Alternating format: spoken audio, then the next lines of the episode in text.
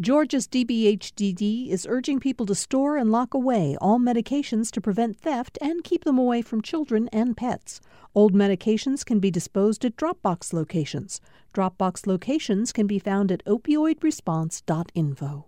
Thanks for listening to the Political Rewind podcast. Be sure to like and follow us and rate us on Apple, Spotify, or wherever you get your podcasts.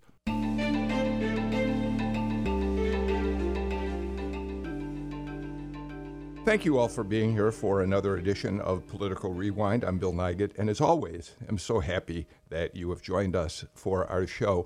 I, I have to start out by saying that um, today's show really could not have been more perfectly timed uh, for me personally. Next week, next Monday, I celebrate what Janice, you know, my wife Janice, says is a, uh, a milestone birthday. Uh, I'll turn 75, which is an extraordinarily daunting number for me. Um, and it's hard in facing that birthday to not think about the ways in which I may face afflictions of age, how I'll deal with them, uh, the ways in which my body will take control, betrayed a lot of the long held beliefs that I've had that I am in charge of what happens to me. So when I picked up Frank Bruni's book, and I'll introduce Frank much more formally in just a couple of minutes, I was deeply moved to read that at a much younger age uh, than I'm at, he had discovered the uncontrollable nature of physical affliction, but didn't take shelter in self pity. Instead, he turned it into a transformative journey of celebrating the best of life, but also recognizing that we all struggle with uh, issues uh, ourselves. Um, we're going to talk about exactly what happened to Frank in a moment, but I do want to read for you, just very briefly, um, what he has to say about the title of this book. Basically, it's the passage that the title comes from The Beauty of Dusk. Frank talks about the fact that when he decided to turn lemons into lemonades, when he realized that all, all uh, uh, dark clouds have silver linings, he realized that he was dealing with cliche. Uh, but then he goes on and says uh, just this brief passage. Um, it is darkest before dawn, although my story isn't about dawn, it's about dusk. It's about those first real inklings that the day isn't forever and that light inexorably fades. It's about a rising and then peaking consciousness that you're on borrowed and finite time. It's about a shifting temperature, an altered ambiance, and it's about how paradoxical, enriching, and beautiful that dusk can be. Um, joining me to talk to Frank, as he is on every Thursday show, uh, my AJC partner, Kevin Riley, the boss, the editor of the Atlanta Journal Constitution. Kevin, uh, as we get set to introduce Frank, I know this book had a deep resonance for you as well. Bill, yeah. So I'm just honored to be here. And I know the show is a little bit different than what we usually do on Thursdays, but um, I would tell the listeners that they're in for a real treat. Um, I too have recently had a milestone birthday. I like to gig you about being younger than you, so we won't get into that. But I will say this it's a beautifully written book, uh, and it grabbed me by the lapels and shook me as I read it. And I'm really looking forward to talking to Frank about it. All right, let's get right to it. Frank Bruni had a 25 year career at the New York Times. He was White House correspondent, served as Rome bureau chief, became the restaurant uh, critic. He uh, writes uh, uh op ed pieces for the newspaper. Um, and Frank, I think this is your fourth or fifth book. Have I got that right? I should. First of all, thanks for having me. I should be able to answer sure. that. I, I, think. I think maybe it's six if we count my um, oh. uncharacteristic meatloaf cookbook. I, what do you mean, if we count? I think that's a masterpiece. Frank Bruni wrote a cookbook. What is it? 49 meatloaf recipes of famous people. How? I mean, that's a great book, Frank. well, you know, if you're a meatloaf lover, I suppose it is. It's a singular book. Let's put it that way. Um, we, we should point out that, of course, you've written about, uh, you wrote a book on George uh, W. Bush. You wrote a book about the uh, sexual abuses in the Catholic Church, and then a memoir about you're dealing with body image, eating disorders, and, and other issues. And, and the reason I mention that, I think it's called Born Round. And I mention that because this book, like that one, um, it, in those books, you have allowed us behind the veil to see deep into who you are as a real uh, person. Is that is that a hard thing to do when you sit down at your computer or whatever you write on to say, okay, here's how vulnerable I'm going to be right this moment? Um, it's a little bit hard. It can. I mean, you're definitely exposing yourself uh, in a manner, but to me, it's less about whether it's hard or easy as whether it's necessary or not. I feel really strongly if you're trying to convey emotion in a book, if you're trying to move people with what you're writing and you hold your punches and you edit your yourself and you and you and you don't share everything that, that is that is germane and relevant, um, then I, then I think you're cheating the reader and you're cheating the experience and you're undermining the material. I feel if you're going to write a book in the realm of memoir, you owe your readers and you owe yourself complete candor which exactly uh, which is exactly what you do. Let's do this. Um, let's give our listeners an opportunity to understand what happened to you, and um, and then we'll talk about how you have dealt with it and about the book. Um, you recorded this book, and I have to say, I want to play the first few paragraphs in your the, the voice that you used when you recorded it because you read it so beautifully. So let's listening listen to Frank Bruni reading the opening passages from The Beauty of Dusk. They say that death comes like a thief in the night. Lesser vandals have the same MO. The affliction that stole my vision, or at least a big chunk of it, did so as I slept. I went to bed seeing the world one way I woke up seeing it another. I went to bed believing that I was more or less in control of my life, that the unfinished business, unrealized dreams, and other disappointments were essentially failures of industry and imagination and could probably be redeemed with a fierce enough effort. I woke up to the realization of how ludicrous that was. I went to bed with more grievances than I could count. I woke up with more gratitude than I can measure. My story is one of loss. It's also one of gain. Frank Bruni reading from The Beauty of Dusk. Uh, Frank, you uh, subsequently found that you had had a rare stroke of the optic nerve, your right eye, and that you had lost vision that would not be restored. And more than that, the doctors told you that there was a chance that you could have the same stroke in your left eye and be blind, right? Yeah, yes, and that was probably the most difficult thing of all to deal with, um, intellectually, emotionally, psychologically. Um, I was originally told that there was a 40% chance, um, according to according to statistics in the medical literature, that the same thing would happen in my left eye. And later, I learned that the conventional wisdom is more like 20%. But 20% is pretty terrifying when the stakes are seeing or not seeing, when the stakes are blindness. And so I think probably the, the hardest work I had ahead of me and the most important part of my journey was not giving into self pity and terror about that, um, and and figuring out a way to live with that very with that very kind of clear sword dangling over my head, and nonetheless live contentedly, productively, um, optimistically. Uh, Frank, one of the things about the book um, that's compelling, I think, uh, is that upon um, this happening to you, I don't know how to describe it except to say you went all journalist on the situation, right? and talk about that a little bit. Like your what your first reactions were, uh, you know, and and how important it was to, I guess, sort of get that out of the way eventually. So. You know, I was extremely fortunate and extremely well served by the fact that my reflexes were journalistic ones. My training was journalistic. And so I fairly quickly, I mean, after a period of melodrama, um, after a brief bout of self pity, um, you know, a- after that sort of thing, I pretty quickly sprung into information gathering mode. Um, I knew because I'm a journalist and because of the way I'm wired that the more information I got, the more I knew, the more empowered and the less like a passive victim of all of this I would feel. And so I pretty quickly I enrolled in a clinical trial. Um, it was very much a judgment call whether to go through it or not because you could end up getting a placebo because this clinical trial involved a needle straight into my eye. Um, I began interviewing uh, prominent neuro ophthalmologists, a kind of medical specialty I didn't even know existed before, um, and, and on and on. And I also, most importantly, and this is what ended up shaping and informing the book, and this is sort of the, the, the method of the book, I began interviewing people in my life already, or people I was just meeting, who had faced early on medical crises, who had struggled with very difficult things, who, who'd been at the sorts of really fraught and, and fearful crossroads that I was at, and had gotten to the far side of them um, successfully and in a healthy fashion and with full lives and with robust spirits.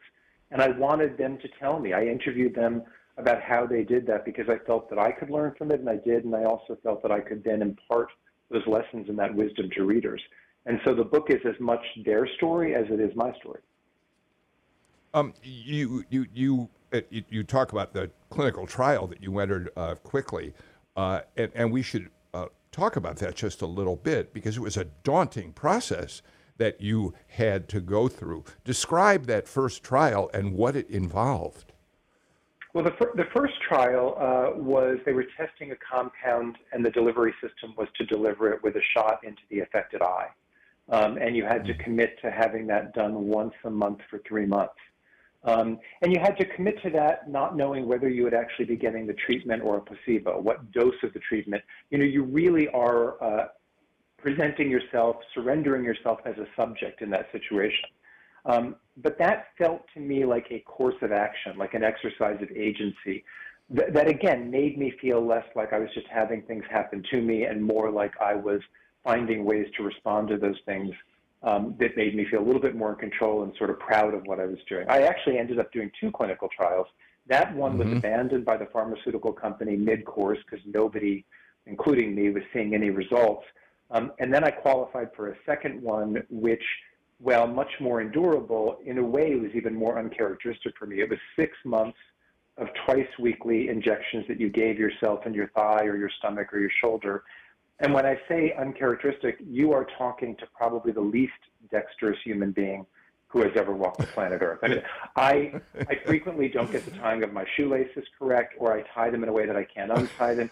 It took a sequence of male relatives to teach me as a kid to tie a necktie, and I still do it so badly that back when I appeared on CNN frequently, when I got emails from viewers more often than not, they said, "What? What? You can't tie a tie. Someone should teach you to tie a tie properly."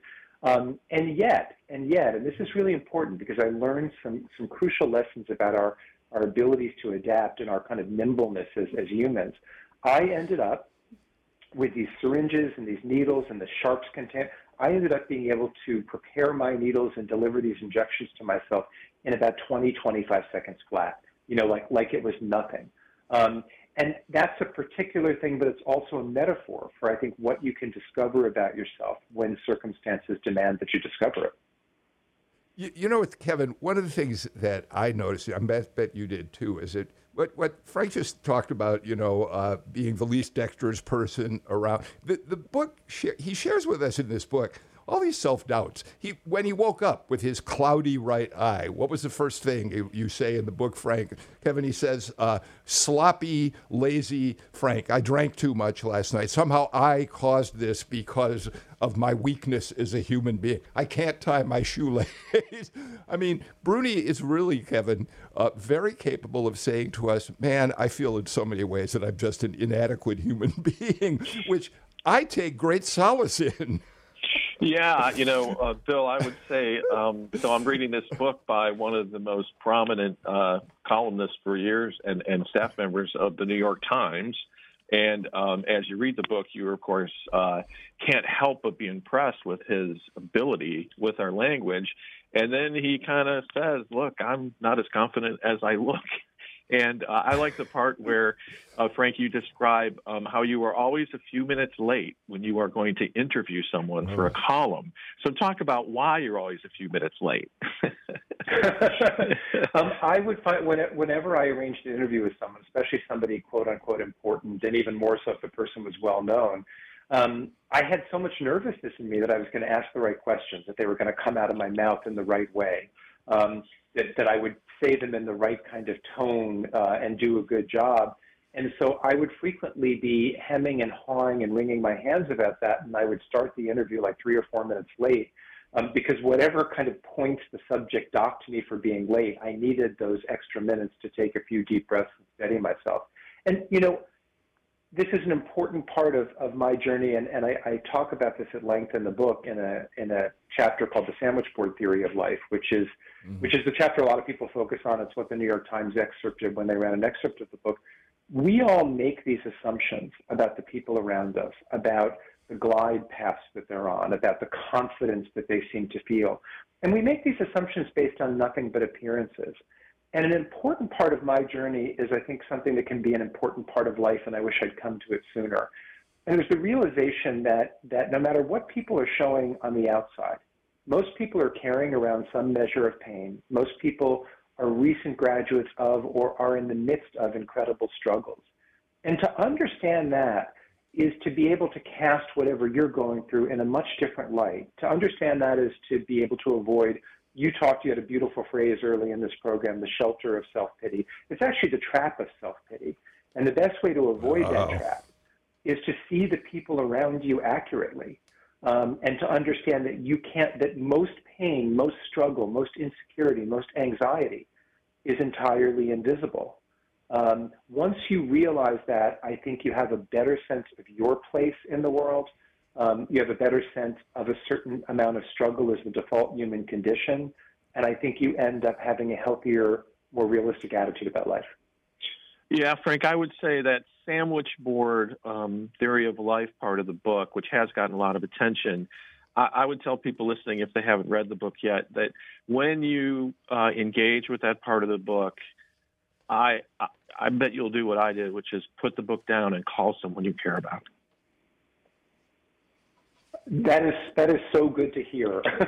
I mean, you know, when I when I wrote that chapter, it felt to me like something like I had something to say. It felt important to me.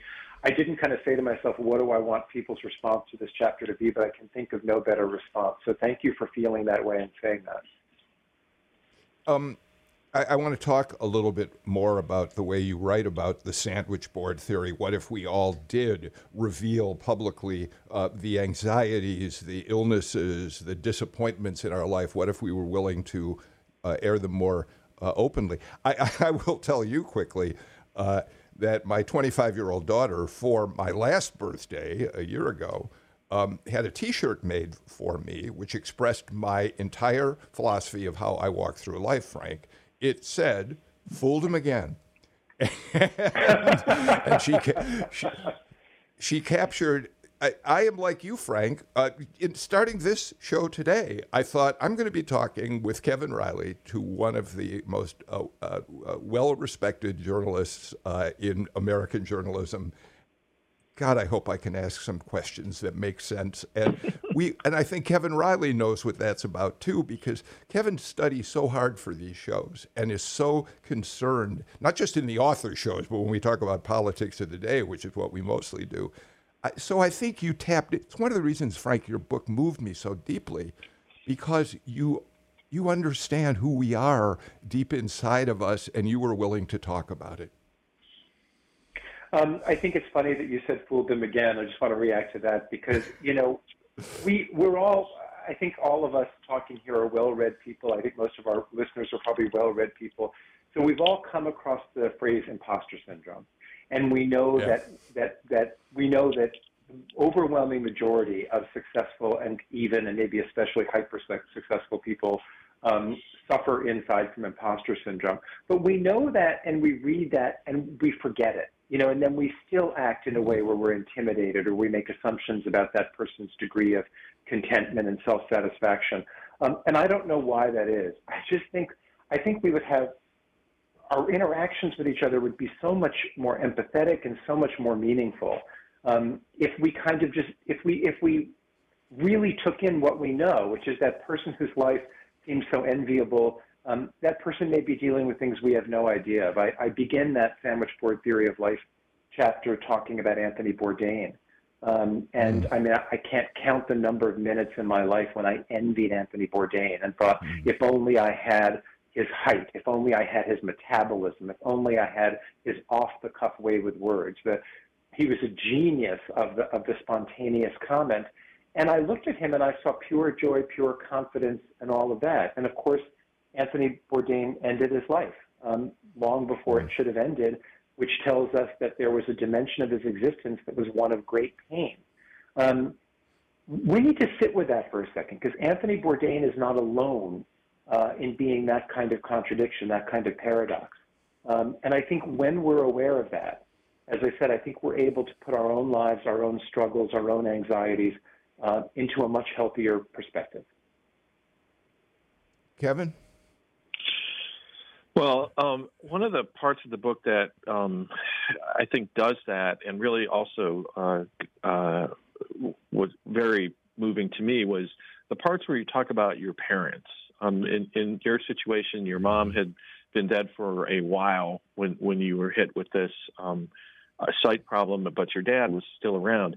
But you bring them up and you you talk about them because of how your your perceptions of them changed as a result of what happened. And I, my parents are both gone, and so I visit with thoughts about them all the time. And I think listeners should hear some of what how you, your perceptions change because many of them probably have either lost parents or their parents are around, and it was just a very compelling set of passages in the book. I, I think, Frank. Oh, well, thank you for that. Um, and it's a privilege to bring up my parents and to bring up my mother in particular because she did die young at 61 of a, of a rare form of uterine cancer. Um, but she lived with that cancer uh, more than twice as long as doctors said she really had a chance to. Um, and she lived so fully and robustly. Um, and she, she was so clear on the fact that, yes, this cancer um, had made her a victim of sorts, and yes, uh, it was probably going to end her life much sooner than her life should end. But she wasn't going to let it score a double victory over her. She was not going to cower in fear. She was not going to restrict her activities beyond what she absolutely had to do because of diminished, uh, you know, diminished ability she she decided that she was going to live as fully um, and as fearlessly with cancer as possible. Um, because the alternative to that was to cheat herself out of whatever joys were left in the years that were left. Um, and I mean, that's a much more extreme situation than the one I encountered. But that example um, of choosing to be as resilient as possible, of flexing your strength rather than contemplating your weakness, um, of stretching to the limit of your remaining abilities rather than curtailing everything in your life. That example, that model was so important to me um, and so emotional to me because I believe I showed her my respect for it and for her in real time. But I found myself wishing I could travel back and say, I understand better now than I ever did. Um, just how wise and just how heroic your response was, and I, I want, I, I want, I hope I paid adequate tribute to it, and if not, I'm doing so in these pages. Oh. Um, let's do this. Let's get our first break of the show out of the way. A lot more to talk about uh, with Frank Bruni. His new book is The Beauty of Dusk. Kevin Riley joins me for the conversation. We'll be back in just a moment. AJC editor Kevin Riley joins me as we talk with our special guest, Frank Bruni, longtime New York Times journalist, uh, author of a new book, The Beauty of Dusk. And by the way, Frank, you're at Duke now, where you're teaching, and we should point out that there aren't a whole lot of people who are paying attention to classes, I would assume, on the Duke campus today, tonight. Duke plays Texas Tech, and it could be the end of Mike Krzyzewski's career in college basketball. yes, uh, the campus does tend to get a little bit obsessed with these moments. I'm, I'm not a basketball fan, and I also I'm in a weird position. I'm a graduate. I'm living in Chapel Hill. I'm a graduate of UNC Chapel Hill, but then I drive 20 minutes to teach at Duke. So I try to be a kind of Switzerland in this situation. I don't choose sides. I hang back. I, you know, I don't get involved. I understand that. Um, we've talked a, a lot uh, already about how the how you came out the other end of dealing with this sudden blindness in your right eye, the result of a rare uh, stroke of the optic nerve. Um, but we, what we haven't talked about as much, and I think we should, is the transformation and how you went through it. So, with that in mind, I was really struck by a, a page in the book. First, you quote E.L. Doctorow, who famously said that writing a novel is like driving a car at night. You can only see as far in front of you as the headlights, and beyond that, you don't know what you're, you know, where you're heading, which is how he wrote his books. But then you really, uh, for me, cinch the deal by talking about Anne Lamott. Uh, Bird by Bird, a favorite book in this household. Um, explain what Anne Lamott, where that title came from, and why it was so meaningful, along with the Doctorow quote, to you as you dealt with your condition. Well, bird, bird by bird is in fact her different kind of metaphor for the same thing that Doctorow is saying. Um, yes. And uh, and I may get this wrong because it's been a while since I visited that page of the book or uh, read Bird by Bird, although I've read it several times. But she basically talks about an incident in her brother's childhood when he had procrastinated and he had this big term paper due about birds. Um, and he was frozen by the fact that the task ahead of him was so monumental and how to even start. And his father, to calm, their father, to calm her brother down, said, "Bird by bird, buddy, take it bird by bird." Um, and that's the same thing as the headlights. And, and the lesson of that, and it's such an important one, um, is that if you if you look at the entire expanse of the challenge ahead of you, of the road ahead of you, of everything you're going to have to get through and master, you are going to be uh, daunted and frozen by that. So just do it a bit at a time. Take this challenge and then the next one and then the next one. Take this stretch of road within your headlights range and then the next one and the next one. And I think it's wonderful advice. It's a little bit incomplete though, because I think you need to do two things at once, or at least I did. You need to kind of break it up like that. You need to just get through the hour, get through the day, get through the week.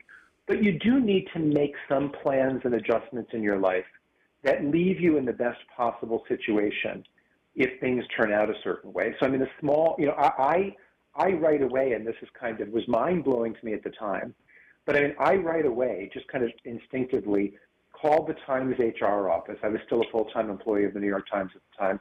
Called them and said, um, "Am I enrolled in the maximum amount of disability insurance, and what do I need to change in my paycheck?"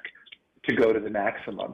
Um, and that's a small thing, but it was like that was a smart thing to do. So I needed, in that sense, to look at all the birds. But once I'd done that, I needed to go bird by bird. How did that manifest itself in a spiritual way, in the way in which you looked at your own mortality and and the fragility of life, and the way in which we are not in control of our own bodies, which is the theme in this book? that was again something that moved me deeply. Your body betrays you. Your body suddenly says, No, pal, you're going to lose the vision in your eye. Sorry, it's not up to you. No, and, and yeah, for me, it was vision. For someone else, it'll be something else. For me, it was at the age of 52. For someone else, it'll be if they're lucky at the age of 82 instead or 92. Um, I mean, I, I, I, I, describe it in sort of um, violent, extreme terms in the book, but I, but I stand by the sentence. Each of our bodies are time bombs but each of them detonates in a different way. And I think that when you have a detonation like I did at 52, or like my friend Dory, who's in the book, who's diagnosed with Parkinson's at 35, you're essentially getting an advanced crash course in aging ahead of time, an accelerated, you know, a course in accelerated aging or an accelerated course in aging. Um, and I think part of the way you deal with it is to realize, again, that it's universal you know that, that, that this is this is a normal phase and stage of life um, and I, just felt very strongly that if I focused on um, how how the cookie had crumbled for me in a bad way, if I focused on what I could no longer do, what what what what I'd lost, what had been taken from me, it wasn't going to bring any of those things back, and it was going to trap me in a pretty negative and and unhappy place there was so much that was still left. And, and I mean, I'll give you just one example. I mean, I, I sometimes still want to rage over the fact that when I, when I write something, I have always, I had always been a clean writer who made very few errors, even on a first draft, and a fast writer. Now I have to write more slowly and I have to circle back because one facet of my vision impairment is that I make typos that I never made before. I suffer from a kind of analog to dyslexia that I never suffered from before. And there are times when I want to be enraged by that and I want to feel sorry for myself and I and you know I want to be sad. But I'm still writing. People so, someone still wants me to send words to them. Somebody's still reading my words. Hmm. To not pay as much attention to that and to feel enormous gratitude for that, I mean, that would be the greatest crime and perversion of all, because that's as important as whatever extra effort or time I need to produce those words in. Wow. Uh, Frank, you mentioned your friend Dory uh, there as you uh, just sort of in passing, but one of the, I would say, uh, charming things about the book is all the different people we get to meet uh, that you bring to us for various reasons, and uh, in many cases just to highlight um, how how their challenges were so much greater than your own and what you learned from it. But talk more about Dory, or if you'd rather, another character you introduce us, a person, I shouldn't say character, a person, a real person that you introduce us to in the book that is uh, sort of a favorite one of yours or a compelling one. Uh, well, I'll mention Dory quickly, and then I'll move on to a guy named David Tatel, who's in the book, who's also who also really stays me. But Dory is a friend of mine from college who, uh, I mean, just such a beautiful person, such a beautiful woman. Um, she, in her mid 30s, was diagnosed with Parkinson's, and it took a pretty fast and severe course. Um, Dory cannot move uh, with anything near the fluidity that she did before. She used to be a very uh, accomplished runner. Um, Dory, uh, you know, her, her muscles in her face don't work properly, and she has to uh, use great effort to get words out. Um, she has had surgery on her brain for kind of cords and batteries to be implanted, having to do with uh, a therapy for Parkinson's.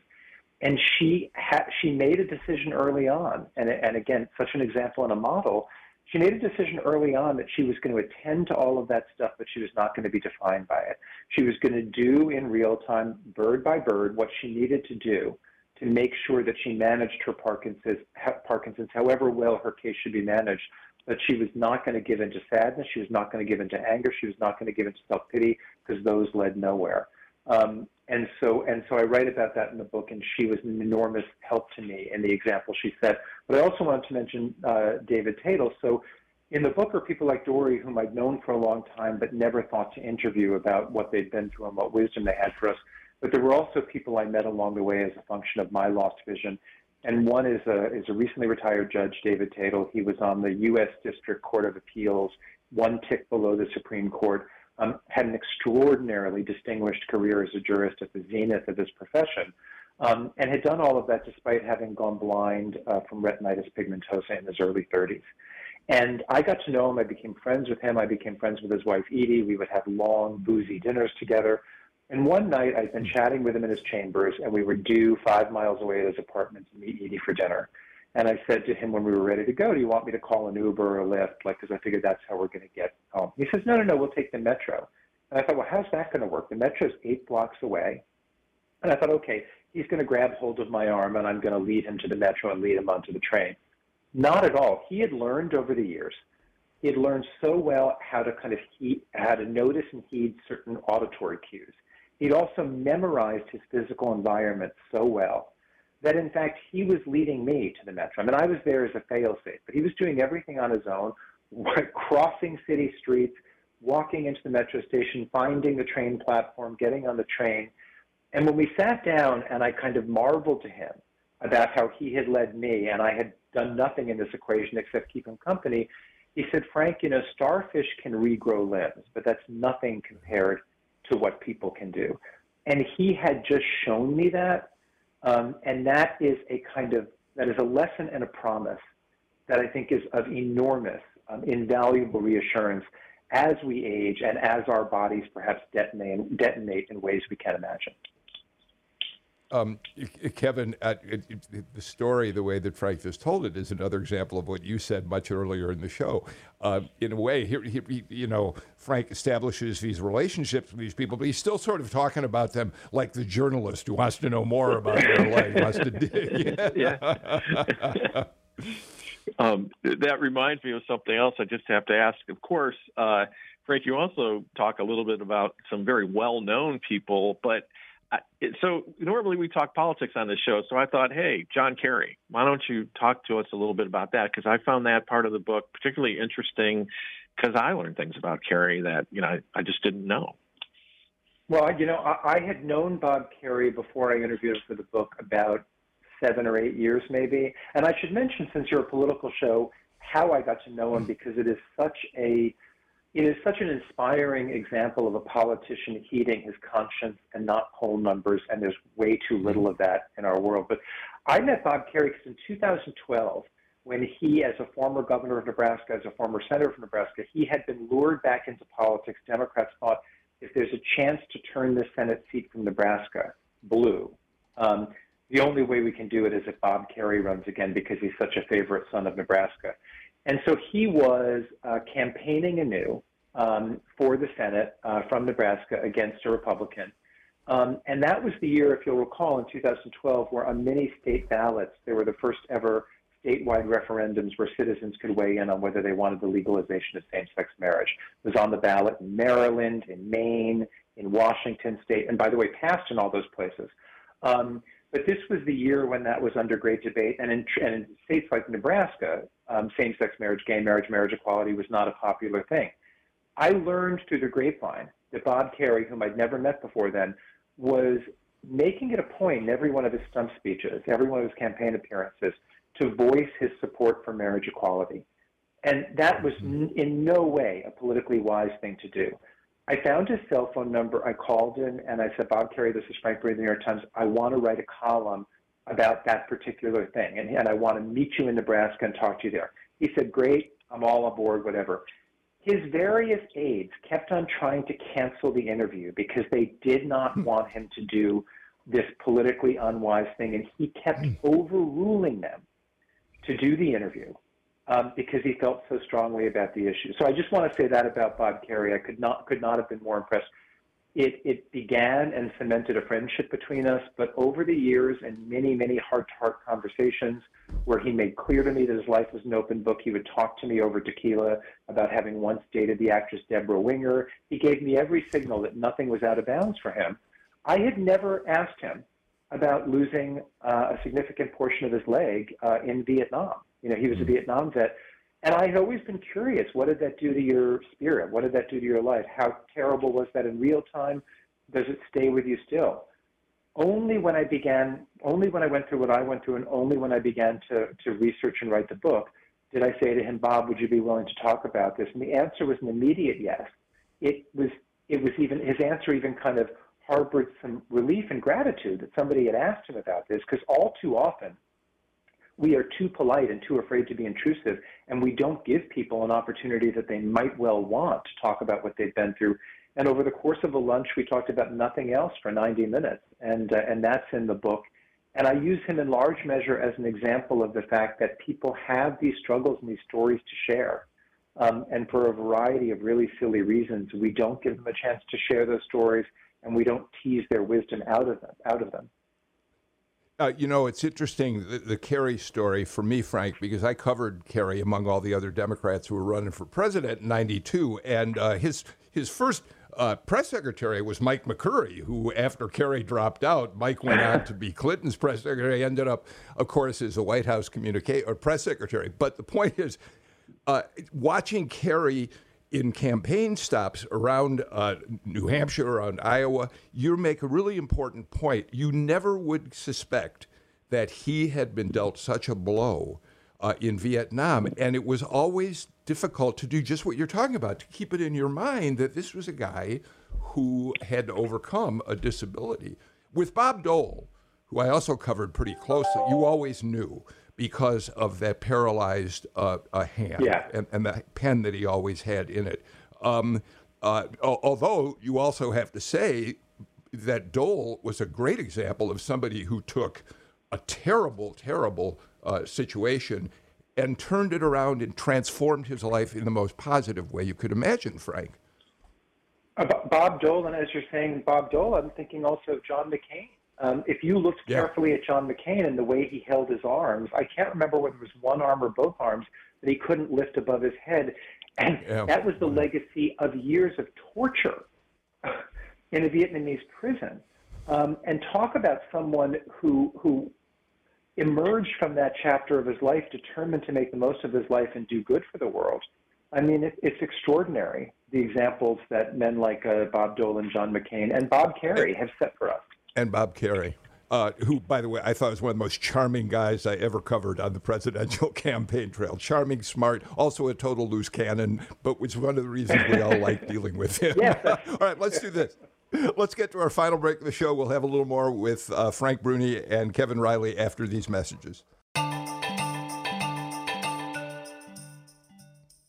Couple quick notes. Uh, the newest edition of the Political Rewind newsletter is available now. If you don't subscribe and don't get it in your inbox, just go to gpb.org slash newsletters and you'll find it there. Second, I know some of you listeners out there have bought tickets to come see Greg Bluestein talk about his new book, Flipped, on the Georgia uh, uh, elections of 2020 tonight at the Atlanta Jewish Book Festival. Greg and I will be talking about it, and I'm really looking forward to meeting Political Rewind listeners at that event uh, tonight. Frank Bruni, the author of The Beauty of Dusk. And while we're talking about newsletters, Frank, why don't you promote the newsletter that you now write for the New York Times? that is very kind of you. Yeah. I write a newsletter that uh, is delivered to everybody's inboxes at noon Eastern every Thursday. Um, and it uh, usually has four parts. The first part is usually a very topical sort of mini column on some aspect of the news of the day. The one that'll go out today uh, reflects on uh, Ketanji Brown Jackson's hearing um, and how distressing, uh, what kind of, the degree to which it became a distressing circus um, in terms of uh, various culture war things being prosecuted that had mm-hmm. nothing to do with her record or anything else. Um, and then it also has a feature that readers love and readers contribute to. It's called For the Love of Sentences. Um, and basically, yeah. I've got all of these committed, wonderful readers who send in examples of great prose from various newspapers and magazines. And then it usually ends with a with a segment called On a Personal Note, where I talk a little bit about my life in Chapel Hill, my dog Regan, who's also, as you know, in the book, big part of the book. Um, and anyway, it's uh, I've got about 200,000 subscribers, uh, and uh, it's really a joy to do, and the feedback's been great. Kevin Riley, why haven't you sent uh, Frank some sentence or two from one of your writers at the AJC? I think you should look into. Yeah, yeah, I, I, I, will do that. Absolutely, I made a note actually to uh, to do that. Hey, I have to say something quickly too. Um, I said John Kerry when we were talking about Bob Kerrey, and your yeah, listeners no, will not Kerry. let me get away with that for sure. Yeah, uh, I know. Hey, but here's here's it. But Frank now mentioned the last thing I wanted to talk about, Kevin. You and I both have dogs that we love very much. People know know that our dog, Uncle Gus, literally is sitting here on the couch in my studio office at home. He's here every day. He's my live studio audience. Your dog is a big part of your life. And Frank Bruni has Regan. Kevin, I don't know about you, but I thought it was really sweet to read about his relationship with Regan. I uh, I enjoyed that part too. Um, normally, my dog is barking during the show. My Irish setter McMurray, so that's why I came to the office today, Frank, because uh, he he's very disruptive and uh, believes he. I think he believes he ought to be on the show. It's gotten to that point, but yeah.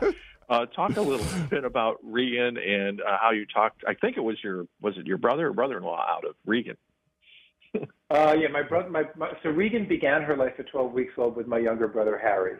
Um, and when she was five, I uh, I wangled her from Harry. Um, partly partly by playing the pity card, like I need some extra joy in my life. I've lost sight in one eye. I figure, hey, if you can't play that card in some productive way, you know, you're you're not you're not you're not doing things right. Um, but I, I, I'd always loved dogs. I'd had dogs in my life. I hadn't had a dog for many years, but I had this sense, and it, it proved to be correct, that it would be a really healthy thing um, to take on a new responsibility, to take on caring for another being, um, that that would direct some of the energy that might have gone into excessive worry about my own situation, you know, excessive attention to it, um, if I kind of lavished care and worry on another being.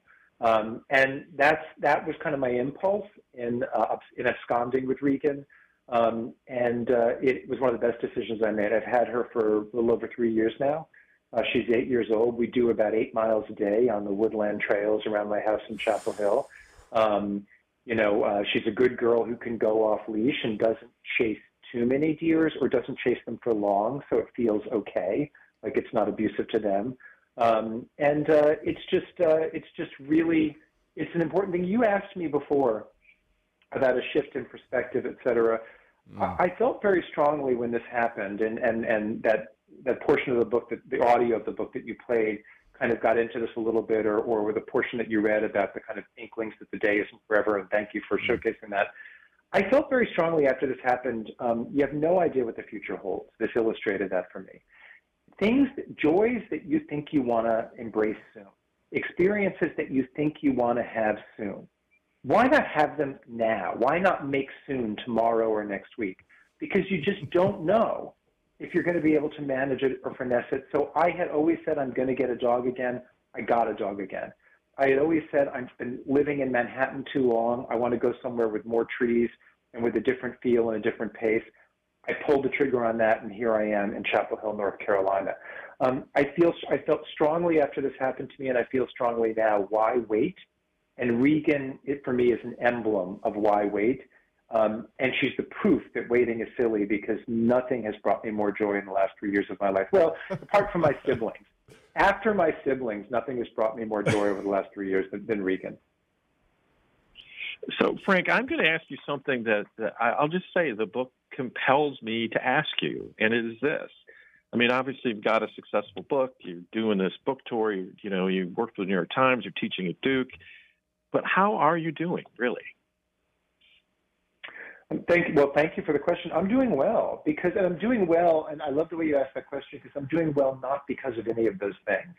Those are like the details uh, of my life. I'm doing well because my head is in such a good place. Because um, well, I would love to turn back the clock uh, and have perfect vision again and write clean copy that I produce in a nanosecond. Um, while I wish this had never happened to me in most ways, um, this having happened to me, I have become um, a calmer person. I have become a person who is more confident about his own strength. Um, I've become someone who feels much less trepidation about the future and the mysteries of that future. And I've become someone who is so, I mean, infinitely better um, at in any situation on any given day, turning my gaze toward the positive, turning my gaze toward the things that are sources of comfort and pleasure. Um, I don't drink. I don't drink a glass of wine in the same way anymore. Um, I pour it and I behold its color, and I'm appreciative for that color, and I take that first sip and I sit with that first sip in a way I didn't before. And I was a restaurant critic, right? I mean, I was supposed to be someone who really paused and savored over that. I am doing really well um, because of habits of mind and facets of character um, that has been uh, the unlikely bequest of this medical crisis. And that's why your book is so powerful and why it certainly moved me deeply. And I know it did you as well, Kevin Riley, because um, your life has become an example for us of how we can take accept our own frailties, our own afflictions, and uh, and yet not get mired down in in self pity, um, and and move forward in as positive a way as possible. How the last thing, and this is kind of clinical, but um, you've now lived without the sight of one eye for what almost five years now, or five years. It happened in 2017. How has your vision adjusted? For a while, you talk in the early parts of the book about your left. It was hard to compensate your left eye, trying to make up for what the right eye didn't see. How are you right now in terms of vision and what you see? You struggle with certain things. Yeah, no, I mean, I'm, I'm I have very serviceable vision, um, and you know, I would say I'm I'm good, but it's erratic. There are better and worse days because, as you mentioned, there's this phenomenon where you have a, a bad eye that often tries to get in on the action and screw with your good eye over time, your brain sort of does a better job of telling your right, you know, telling your bad eye to, to go to cease and desist, but it doesn't do it in a, in a steady, neat arc. It's more of a jagged line. Um, and so I have good days, I have bad days, and I adapt. I mean, I have made adjustments in my life. I now listen to rather than read probably two thirds of the books I consume, and that is because uh, I don't read as well as I used to. Um, I write in I write in larger font sizes. You know, I used to, I think I used to write in 11 or 12. Now I write in like 16. Um, and God forbid I have to give a speech, I, I, I, I upsize it to 18 or 20, you know, font size. Um, but you know, again, in terms of wanting to dwell on the positive, in, in, not in a Pollyanna way, but in a real way, if this had happened to me 50 years ago, I wouldn't have had an infinite library of audiobooks. If this had happened to me 25 years ago, I would not have had the word processing capabilities and instantaneous adjustments.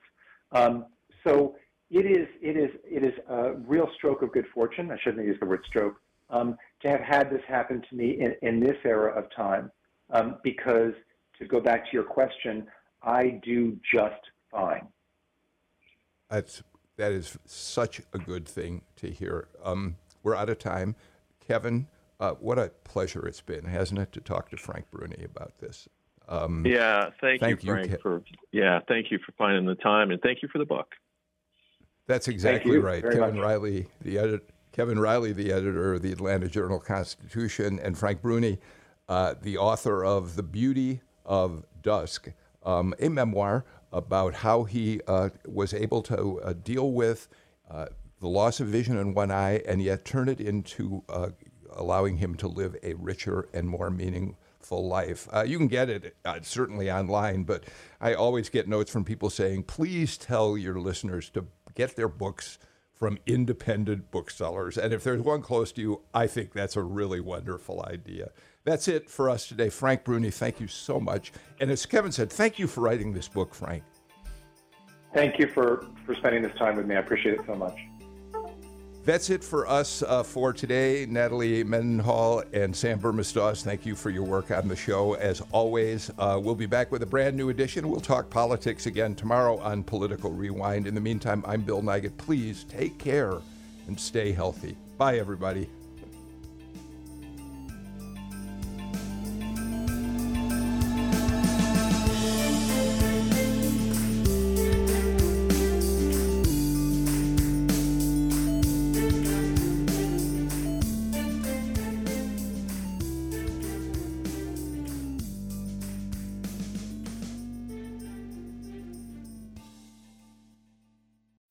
A time when information continues to come at us faster and faster, sometimes you need to hit pause and rewind. NPR's Throughline takes you back in time to the source of the news stories filling your feed. Find NPR's Throughline wherever you get your podcasts.